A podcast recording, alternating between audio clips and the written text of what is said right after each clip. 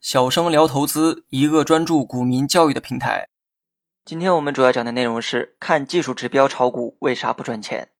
炒股无外乎看技术面和基本面，而这其中大多数人选择了技术面，因为有人觉得技术本身具有可靠性，并且利用技术赚钱能更好的满足自身的虚荣心。在这里，我也不得不说，在中国这种大多数人都缺乏金融常识的社会，大多数人的投资都是盲从盲信，甚至一些初入股市的小白，深受一些商界题材的影视作品影响。认为炒股就应该面对数台电脑，目不转睛地洞察盘面，并无时无刻地进行交易，力求不放过每一份利润。除了以上原因使得大部分人追求技术之外，还有一个更直接的原因，那就是技术最简单。我能想象此言一出，一片哗然，尤其是对于初入股市的人，就更难理解这句话了。但是不得不承认，世界上还没有见过任何一项技术是不可复制的、不可学习的，更何况是炒股呢？仔细想一想。炒股里的那些技术理论，相比学生时代学过的数学、化学、物理，可简单多了。说白了，只要你肯学，早晚都会学会的。而对于基本面的分析，大多数人觉得是很漂浮不定的东西，缺乏真实感，或者说基本面的分析结果很难在近期得到反馈。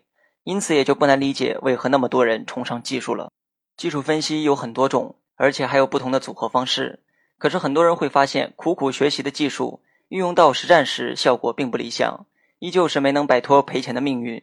比如拿人们熟知的 MACD 金叉买、死叉卖举一个简单的例子：当出现金叉的时候买进，发现第二天就死叉；或者金叉买入后短期产生了利润，但是等死叉之后卖掉时，发现盈利转为亏损了。我相信类似的情况很多人都遇到过。那么到底是技术没用，还是技术运用不当呢？答案是技术有用，但并非万能。新手的误区就在于技术本身不会出现任何错误，认为一定有百分之百赚到钱的技术，但事实并非如此。技术指标是一种辅助工具，它只能从一定概率上帮助你做预判。而最后，我们讲一下重点：为什么技术不能做到百分之百的盈利？原因很简单，因为股价在先，而各项技术指标在后。所有的技术指标的绘制，大部分都采集自两个数据，一个是股价，另一个是成交量。这其中，股价显然是最重要的。换句话说，股价怎么走才决定技术指标如何表现，而并非技术指标如何表现，股价就得按其指示去走。举个例子的话，假如我打了某人一拳，某人会感觉到疼痛，此时我打人的动作在先，某人的疼痛在后。但是如果某人先感觉到身体疼痛，难道就一定认为是我打人了吗？